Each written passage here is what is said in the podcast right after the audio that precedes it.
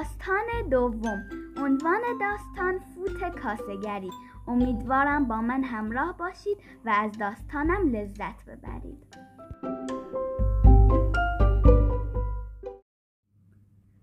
عنوان داستان فوت کاسگری یک استاد کوزگر بود که در کار خودش خیلی با تجربه بود و کوزه های سفالی و کاسه های گلی لعابی که می ساخت خیلی مشتری داشت. این استاد یک شاگرد هم داشت که خیلی زرنگ بود و خاطرش پیش استادش عزیز بود و استاد از یاد دادن اسرار کارش به او کوتاهی نمی‌کرد. چند سال که گذشت شاگرد دید که دیگر تمام کارهای کوزگری و کاسگری را یاد گرفته و خودش می تواند یک کارگاه جداگانه درست کند و این کار هم درآمدش زیاد است این بود که از استادش بهانه گرفت و گفت مزد من کم است. استاد قدری مزدش را زیاد کرد ولی باز هم شاگرد راضی نشد و دوباره بعد از چند روز گفت من با این مزد نمی‌توانم کار کنم. استاد گفت آیا در این شهر کسی را می‌شناسی که بیشتر از این مزد بدهد؟ شاگرد گفت نه چنین کسی را نمی‌شناسم ولی خودم می‌توانم یک کارگاه کاسگری باز کنم و کلی فایده ببرم. استاد گفت بسیار خوب. می توانی ولی فراموش نکن که من خیلی زحمت کشیدم تا همه کارهای کوزگری و کاسگری را یادت دادم و حالا انصاف نیست که ناگهان مرا تنها بگذاری. شاگرد گفت درست است که کار را اینجا یاد گرفتم ولی چند برابر مزدی که گرفتم کار کردم و دیگر حاضر نیستم اینجا کار کنم. استاد گفت بسیار خوب. ولی بیا و شش ماه دیگر هم با ما بساز تا من شاگردی پیدا کنم. بعد هر کاری خواستی بکن. شاگرد گفت نه حرف مرد یکی است و مرغ یک پا دارد. من از همین امروز می‌روم و یک کارگاه درست می کنم و همه چیزهایی را که یاد گرفتم می سازم و از آن بهترش هم می سازم. شاگرد رفت و یک کارگاه کوزگری به راه انداخت و مقداری کوزه ساخت و فروخت و خوشحال بود و بعد کارگاه خود را توسعه داد و خواست کاسه های سفال لعابی هم بسازد و با استاد خود رقابت کند. کاسه ها را همانطور که یاد گرفته بود ساخت و نقش و نگارهای زیباتری روی آن انداخت و با لعاب شیشه پرداخت و در کوره گذاشت و پخت. اما بعد از اینکه کاسه ها پخته شد و از کوره درآورد دید رنگ آنها مات است و خفه است و شفاف نیست و در برابر کاسه های ساخت استاد جلوه ندارد و بیرنگ و بیحال است. نشست و فکر کرد و با خود گفت لابد اشتباهی در کارم پیدا شد دوباره از اول خاک خوبتر تهیه کرد و گل بهتر درست کرد و در ساخت کاسه ها بیشتر دقت کرد و نقش و نگار آن را بهتر ساخت. بهترین لعاب شیشه را روی آن به کار برد و با صبر و حوصله بسیار آنها را در کوره گذاشت و پخت. ولی وقتی بیرون آورد دید باز هم مثل کاسه های استادش خوشرنگ و شفاف نیست.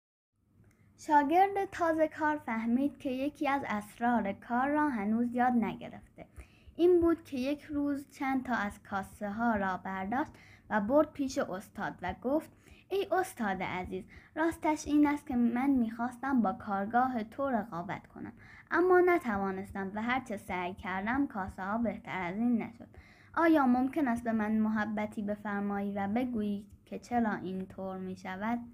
استاد پرسید بگو ببینم خاک را از کدام معدن آوردی؟ شاگرد گفت از فلان معدن. استاد گفت درست است. گل را چگونه خمیر کردی؟ گفت اینطور. استاد گفت درست است.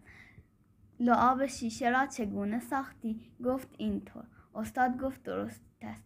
آتش کوره را چگونه روشن کردی؟ کاسه ها را چگونه در کوره گذاشتی؟ شاگرد گفت همانطور که تو می کردی استاد گفت بسیار خوب. حالا نمی‌دانم چه بگویم ولی وقتی تو از اینجا رفتی من خیلی غصه خورم.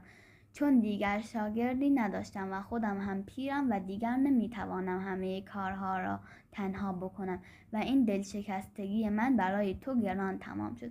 شاگرد گفت شاید درست باشد. حالا می‌گویی چه کار کنم؟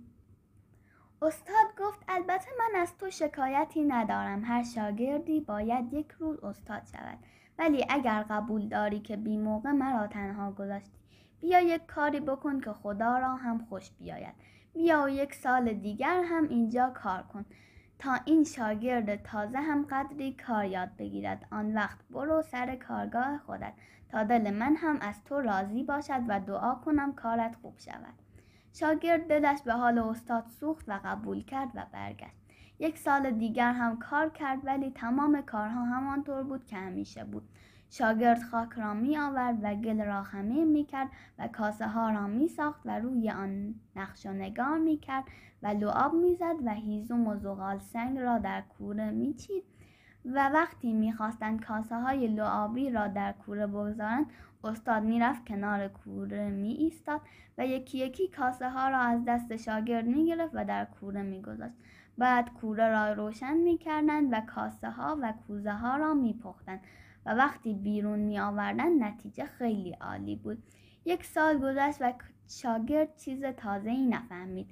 وقتی قرارداد به پایان رسید روز آخر استاد گفت حالا که پسر خوبی شدی و به من کمک کردی و از تو راضی هستم بیا بگویم که چرا کاسه های لعابی تو رنگش خوب نمی‌شد. شاگرد گفت خیلی خیلی از لطف شما متشکرم و تا عمر دارم دعاگوی شما می‌شوم. استاد رفت کنار کوره ایستاد و گفت کاسه ها را بده تا در کوره بچینم. خوب هم چشمهایت را باز کن و گوشهایت را تیز کن تا فوت و فن اساسی کار را یاد بگیری. استاد کاسه ها را از دست شاگرد می گرفت و وقتی می‌خواست در کوره بچیند چند تا فوت به آن می‌کرد و در کوره میگذاشت. در میان کار پرسید فهمیدی؟ شاگرد گفت دارم می‌بینم ولی چیز تازه ای نمی‌فهمم. استاد کاسه دیگری گرفت و چند تا فوت محکم به آن کرد و گرد و خاکی که از آن برخواسته بود به شاگرد نشان داد. و گفت می‌بینی همه حرف ها در همین فوتش است. من هر کاسه ای را که از دست تو می‌گیرم به آن چند تا فوت می‌کنم و در کوره می‌گذارم. همین فوت است که رنگ کاسه ها را درست می‌کند و تو این فوت را نمی‌کردی. شاگرد گفت درست است من فوت نمی کردم ولی این کار چه ربطی به رنگ لعاب دارد؟ استاد گفت این فوت و فن کار است. ربطش هم این است که این کاسه ها را که بعد از ساخته شدن چند روز در کارگاه مانده پر از گرد و خاک است. در کوره این گرد و خاک ها با لعاب شیشه مخلوط می شود و رنگ لعاب را کدر می کند وقتی به آن فوت می کنیم گرد و غبارها پاک می شود و لعاب شیشه خالص و پاکیزه پخته می شود و شفاف می شود و جلا پیدا می کند حالا برو و کارگاهت را رو به راه کن. همه کارهایت درست بود فقط یک فوت کم داشت.